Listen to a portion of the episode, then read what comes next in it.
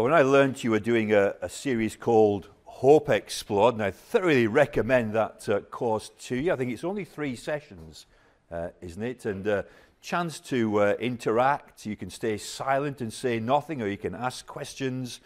But it takes you through, I think it's the Gospel of Luke in uh, three, three big chunks about the life of Christ, his death and his resurrection. The one who said, I am the way, the truth and the life. So you're doing Hope Explored. I thought I'd look at two aspects of hope. Uh, one is the future hope that we'll look at this morning. Uh, the Christian has a real hope. And uh, the hope that a Christian has isn't a vague, wishy-washy hope. Oh, well, I, I hope so. Uh, for many years, I've been a, a fan of Burnley Football Club. I was brought up uh, near Burnley in uh, Lancashire, Yorkshire borders area. And uh, this season, it's looking pretty grim. But I have a hope they'll get out of the hole that they really are in at the moment, and losing to a lower division team yesterday in the F A Cup. Things don't look too good, but I have a hope. It's a pretty vague one. It might not happen. I went to bed last night hoping the English cricket team would hang on for a draw uh, in Australia. And I woke up this morning and it's eight wickets down and ten overs left, and uh, fiery bowlers coming in with a new ball. But my hope was realised, and they hung on with nine wickets down and uh, got a, a commendable draw. We were rejoicing over a draw uh, this morning. But hope, a worldly hope, can fail. But the hope that the Christian has is a sure hope. It's a certain hope. It's a definite hope. And we have a real, real hope in this very difficult world of, uh, I mean, there's uh, such great events taking place. Um, global warming, climate change, how do we tackle that? Well, we hope we can. Uh, there's a global pandemic. Have you heard about that? Um, it's gripped us for nearly two years now. Is there a way through? Well, we, we hope that there is. And what, what is the answer to the great needs of the world and your needs individually? I mean, I, I don't know many of you here. Uh, I think Nigel had gone downstairs to check check on the lunch. You see that? Yeah, he's done that. I've known Nigel and Anona for more years than I, I care to remember. Certainly well over thirty uh, years. And is that little Anna there as well? Goodness me. And uh, then I, I've known Mark for quite a few years. He used to be my young, young assistant in Saint Mellons. And uh, here he is now, a grown-up man. And his wife and, and children as well. But for most of you, I don't know you at all, but behind your faces are stories. I don't want to belittle them. There are good times, difficult times. And what, what's your hope?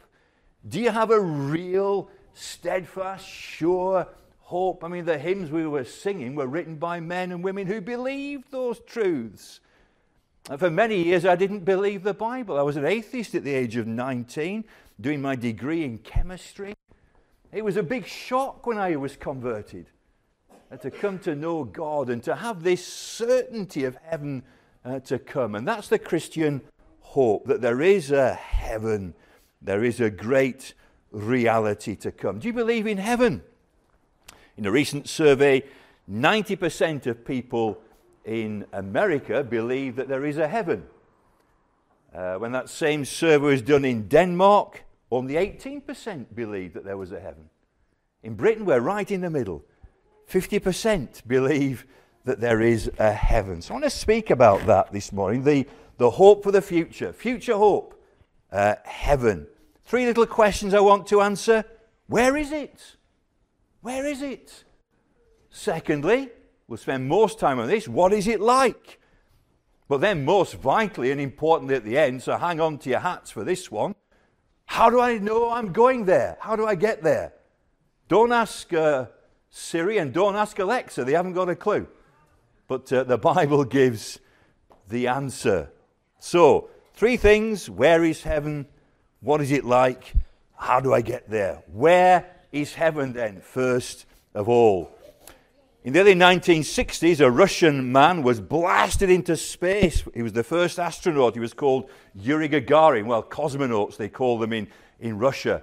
And he went up and he circled the earth once and he came back down successfully and he got out of his capsule and he said, I've been to heaven and there is no God. He thought, well, I've looked up there. Where is heaven? Is it going up and up? We tend to feel that heaven is up, but it's not up. It's not up. Where is heaven? A lady called Belinda Carlisle sang a song in the nineteen eighties, I think it was. Uh, heaven is a place on earth. Well, is it? I, I don't see any heaven uh, around here. Uh, heaven is what you make, they say. Like, oh, hell is a, a place on earth and heaven's a place on earth. Well, that's not the truth either. Where exactly is heaven? A man called John Lennon, uh, he wrote a song and sang, uh, Imagine there's no heaven. It's easy if you try. No hell below us, above us only sky. Imagine there's no heaven. But you know, if I'm honest, even when I was an atheist, believing there was no God, I couldn't quite believe that when you died, that was the end. Being honest, even in my days of atheism, imagine there's no heaven. It's easy if you try. I don't think it is that easy. Deep down, we know there is more to life than this. We feel we're made for better things than this. We, we feel we deserve better things than this. Well, where is heaven? Well, let me answer from the Bible. Heaven is the immediate presence of God. Wherever he is in his unrestrained glory, that is heaven. And heaven, we'll look uh, in Revelation chapter twenty-one. There's a time coming when God will say, now the dwelling place of God is with man. God is going to pull back the curtain and say, ta-da! A trumpet's going to sound, we're told. An archangel's going to shout, and the curtain's going to be drawn back. And uh, we'll see not only the effects of God, planets and stars and the sun and the trees and the rivers and the valleys and the mountains and the lakes and the food and the joy and the families. We're going to see God himself. Now you need to be ready for that time. In the earth's history, there have been times when God has just pulled back the curtain a little bit and we've had a glimpse of heaven. It happened at Christmas time two thousand years ago. There were some shepherds on a hillside. And something of heaven pushed in. Some angels appeared. And the glory of the Lord shone around and about. The shepherds were terrified. But the angels said, fear not. I've got some good news. A Saviour's going to come into the world. Oh, where is heaven? Well, it's not up, it's not down. It's wherever God is in his unrestrained presence. So that's where. Now we'll move on to what. What is heaven like? When we get there, when we all get to heaven, what shall we see? What will it be like? What will we be like? Well, here in John chapter fourteen, Jesus himself begins to speak about heaven. And it's only a few hours before Jesus Christ is going to die on the cross. And his disciples are very confused. Jesus said, I'm going to be going away uh, and I will come back. And they, they're very sad about that. Uh, he tells them that they're going to desert him and someone will deny him. And they're very upset and disturbed. So Jesus says in John fourteen, don't be worried. Don't let your hearts be troubled. Believe in God, believe also in me. And now he speaks about heaven. He says, what is heaven like? First of all, he says, well, I'll tell you this, my friends. It's my Father's house. What is heaven? What is it like? It's very homely. It's my Father's house. Now, wherever we go, we go out shopping maybe, we go on a holiday, go on a journey. Uh, we were away for three months recently, myself and my wife. I retired from being the pastor of Saint Lawrence Baptist Church. And we thought, well, we'll go away for a, a while. We went away for three months to Mid-Wales. And I enjoyed it. But when we came back, there's no place like home. Something that's familiar. Something we can relax in. And Jesus says, I tell you what heaven is like. It is the ultimate home. It's my Father's house. And as well as being home, uh, Jesus says, in my Father's house, this place that's very homely, there are many rooms, the translation says here, many, many rooms. So the picture is, there's one house. We're all together. God is the head of the house. And we're all in the house. If you had Christmas, who came to our house for Christmas? Uh, we were affected by COVID, and we've got six children, eleven grandchildren, and for Christmas Day, five of the children, their children made it, and we had a, a good group there, but there's one family in Mid-Wales, uh, COVID affected them, they couldn't come, so this weekend is our second Christmas, so after the morning service, uh, I'm not staying for lunch here, I'm going back to see my son, his wife, and their, their five children, because they're going back on this afternoon. And uh, yesterday we had a second Christmas Day. Another family came, and uh, oh, it was, we're all together. We got quite a big house, and uh, there's me. I'm the head of the house. Well, my wife's the head of the house, really. But uh, anyway, we're we're together, and uh, there are many rooms in the house, and there we are. We're together, and uh, heaven, God the Father, and everyone who's there will be together, but we'll have our own space as well. No barriers. It's lovely, lovely picture. One house, many rooms. But another translation puts it this way. In my Father's house, where my Father dwells, there are many mansions. Now, I like that. I like that translation. I don't mind a room, but I really fancy a mansion. And uh, I don't know, again, I don't know where you live. I'm sure there are some very grand houses in Clifton on the outskirts and Swansea and th these areas. Maybe you're driving past, you say, ooh, I wonder who lives there. You might look in the magazines, you see these lavish homes. Somebody, I forgot who it was yesterday, I was reading, they bought a new home and it cost them five hundred million dollars. Uh, and it looked pretty nice, actually, pretty nice.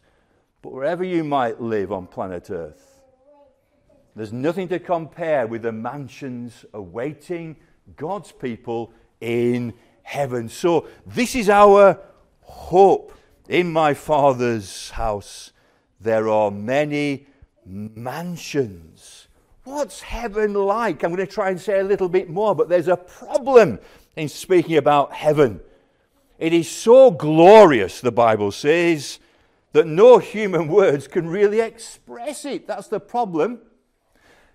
There was a man in the uh, New Testament, his name was Paul. At one point he says, um, I was caught up to the third heaven. And he says, I was allowed to see things which are inexpressible, which a man is not permitted to speak about. And then he came out of his vision. He says, whether I was, whether it was a vision or whether I was caught up bodily into heaven, I can't tell.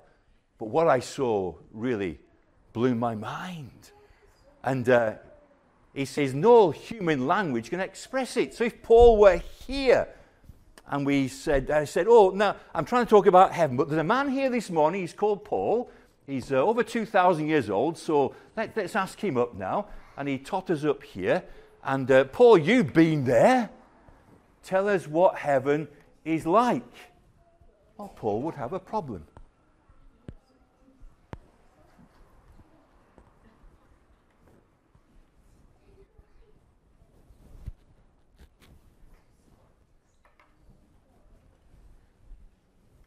Because it is inexpressible, says the Bible. That's in two Corinthians chapter twelve. If you want to do something this afternoon, have a read through the passage where Paul says those words. In one Corinthians two and verse nine, Paul quotes Isaiah. And he says, when it comes to heaven, no eye has seen, no ear has heard, no mind has conceived what God has got prepared for those who love him. And yet God has revealed something of it by his Spirit. So what's heaven like? Well, no eye has seen. What's the most beautiful thing you've ever seen? All right. Me, me apart, okay? What's the most beautiful thing you've ever seen? And you multiply that. No eye has ever seen what heaven is like. What are the sounds of heaven? What does it sound like? There's some wonderful music we can hear. And I came through the punk rock era, which I said I enjoyed, but really it was just a din.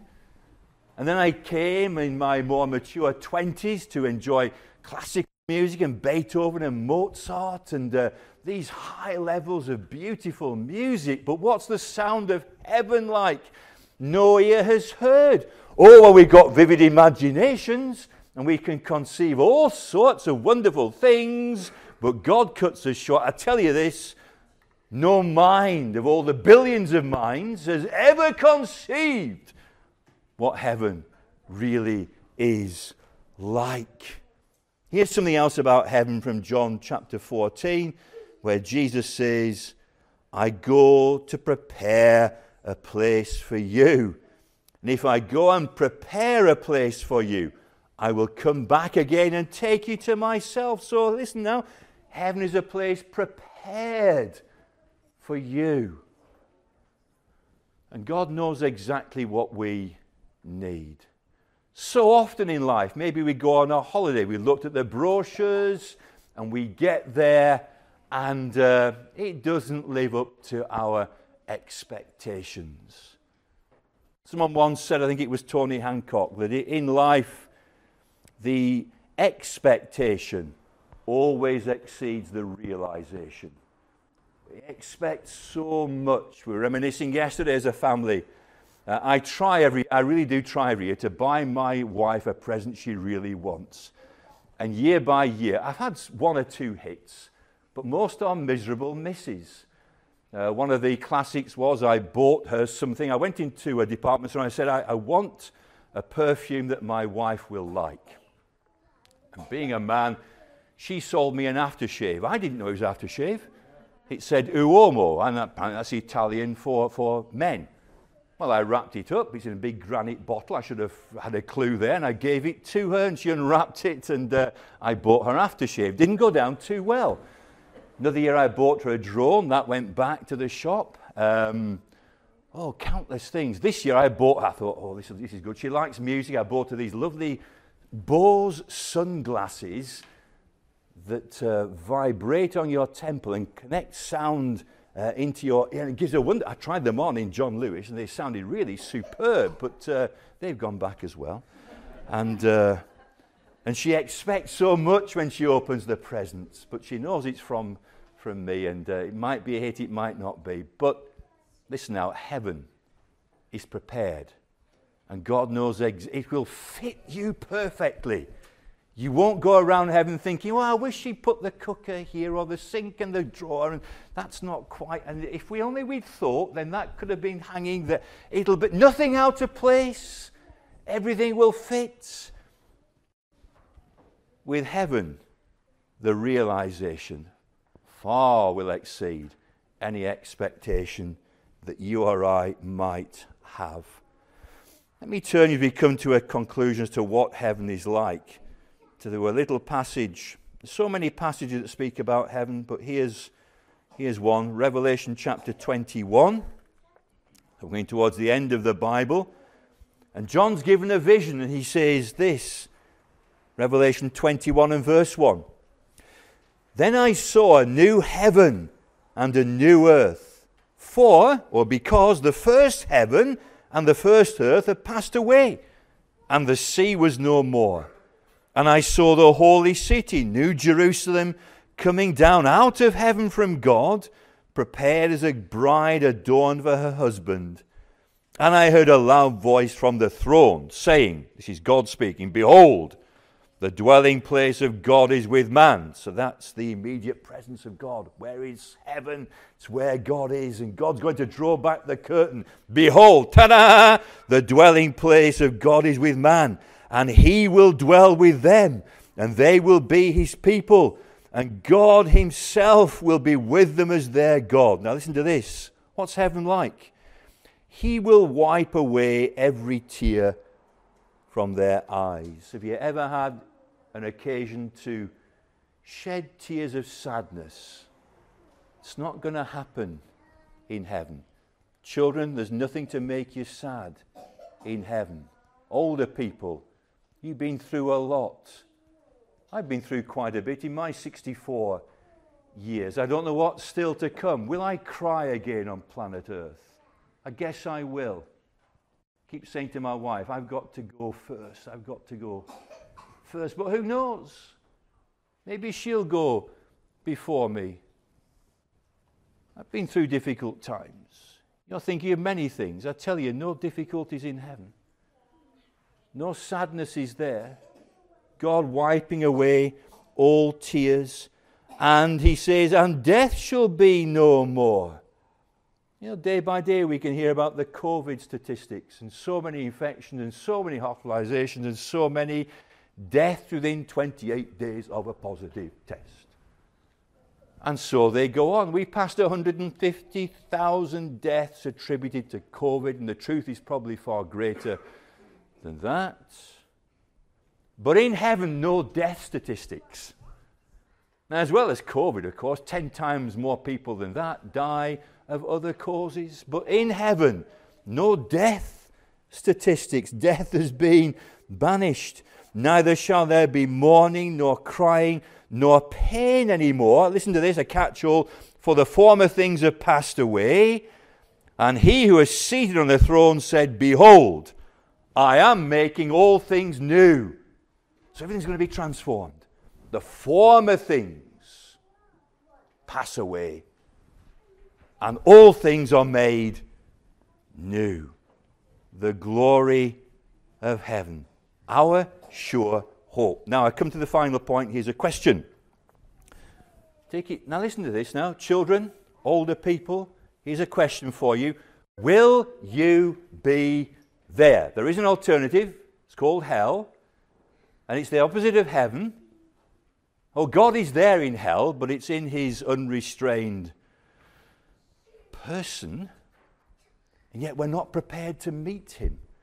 So we're like the shepherds at that first glimpse, but it gets just worse, and God's opposition to sin and wrong and error, and we can't take it.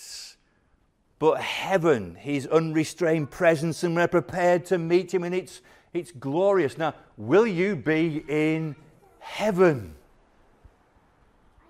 Now, how do you answer that? Some say, well, I, I hope so.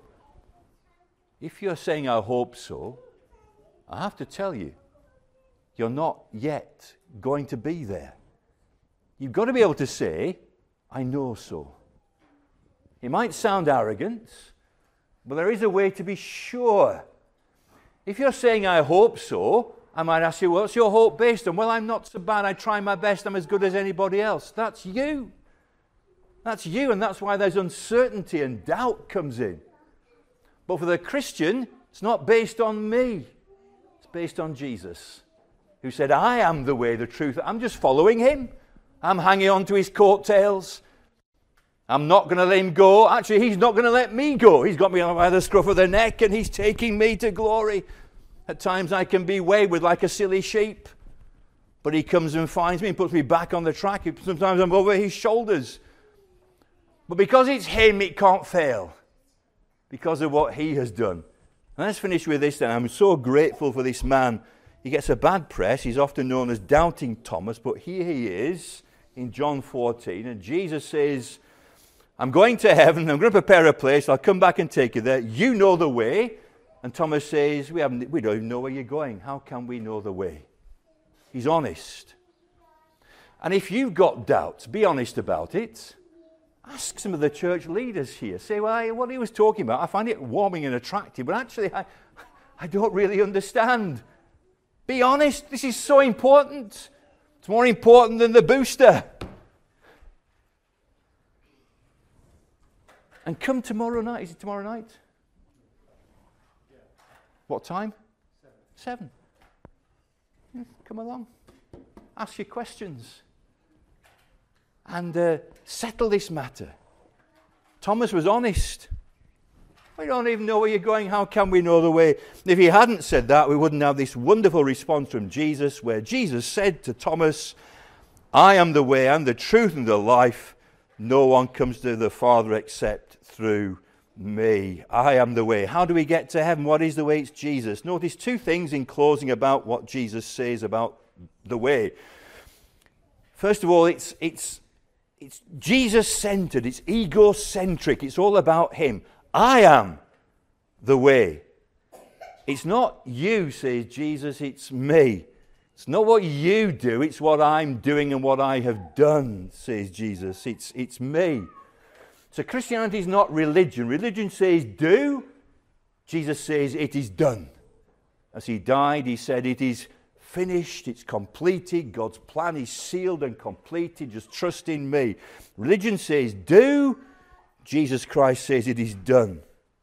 Morality says I've done this, but Jesus Christ says this is what I have done. So it's not about you, it's about me. Jesus says I am the way, it's egocentric. And secondly, and some find this difficult to take in, some are even offended by this, it is exclusive. And it's only what Jesus says.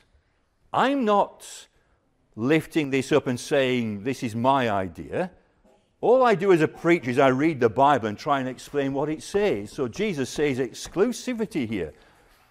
Notice again, he doesn't say, I am a way. Oh, he says, so what is the way, says Thomas? And Jesus says, well, there are many. I'm one in a long line of people who've come along, and uh, you might... Uh, believe in uh, Moses, or you might believe in uh, Krishna, or you might believe in uh, the Buddha, or you might believe, oh, there's another man coming and he'll be in uh, the Middle East, his name's going to be Muhammad, you might believe in, in, uh, in him. There are many ways. He doesn't say that. He says, I am the way, the truth, and the life. Why is Jesus Christ the only way to heaven? It's because he's the only one who's dealt with our problem. And the only thing that keeps us from heaven, I say the only thing, it's a massive thing. It's called sin. We have a disease of the soul called sin. It starts at conception. It comes from our forefather Adam. And it infects every single one of us. Nobody is immune to it. We don't see the effects initially. Well, how lovely to see a newborn baby, but they soon begin to make their demands. I'm the centre of the universe, feed me, feed me. We had some little kids yesterday. How difficult for six or seven kids to play with one toy. My turn, dad, dad, mum, bah! Oh, the shenanigans we had going on yesterday, but their, their children, what are they doing? Expressing their self-centeredness. My turn, I, me, mine. We have to teach children to share. And as we get older, there's something of maturity comes, but still within us, there's this problem of sin, greed, avarice, more. And we think, and I don't have what they have, and then we don't consider other countries where there's abject poverty beyond our imagination. And we're in the, one of the wealthiest nations on planet Earth, so to be poor here. I'm working with the homeless in Cardiff city centre. Well, that's pretty desperate. But it's not like being homeless in other countries. There is something, and there are those who care. There is a system that uh, they can engage with. No, sin. And this is what stops us from going to heaven. Above the gates of heaven, Revelation twenty-one, verse twenty-seven.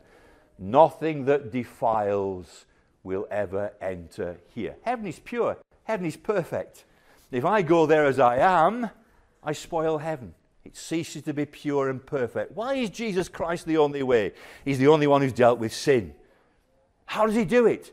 Well, a few hours after he's spoken these words, he's taken, he's nailed to a cross, and he's hung up, and he's left to die.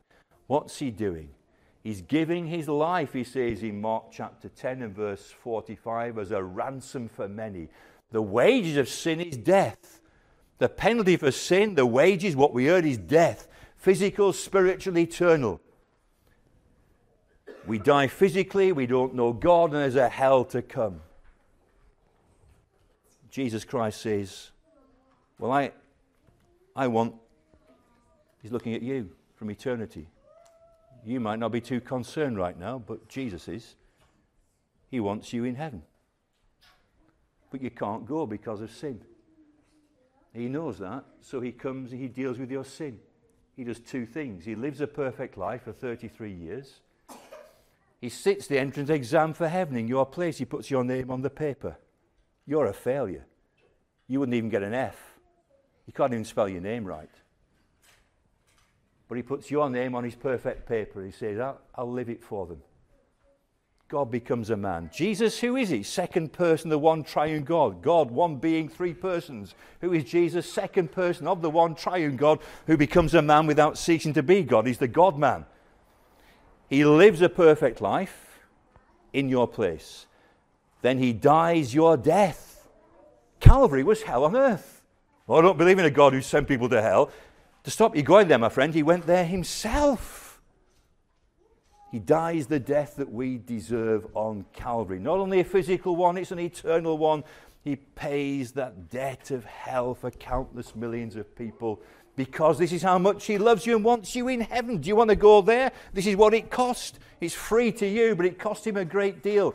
How do we know it's all true? Well, the third day he rose again from the dead. He said he would, and the Old Testament said that he, he would, and he himself said that he would. And so many saw him alive, physically, eating, drinking. They could touch him. And then he ascends back to, to heaven. He's alive. He's conquered death and hell, and the price has been paid. Jesus alone has removed the barrier. He lived for me. He died for me. He rose again to prove it's all true. Here we are two thousand years later. What must you do to know you're going to heaven? Turn away from self, religion. I won't give tuppence for it. Morality, it will always fail. Trust in Jesus Christ. Believe on him. With belief comes repentance. You can't have one without the other. God have mercy on me, a sinner. And trust in Jesus Christ, and you get the golden ticket to heaven. Yeah, he takes your sin and paid for it. He gives you his perfect life. How can I be sure I'm going to heaven? Because it doesn't depend on me. It's not how many times you've been to church. Have you been to Sunday school? Have you said enough prayers? Have you read the Bible enough times? Stand up, sit down, nod your head. Have you been on pilgrimage and done this? Have you given enough to the poor? It's Jesus. He lived. He died. I'm trusting in him. That's all that matters. Have you got it? If you haven't, get it. Make sure you get it. If you don't understand it, ask over lunch, come back tomorrow, pursue until you find, until you know, because this is for you. And God wants you there, and he's opened the door, and it's Jesus Christ.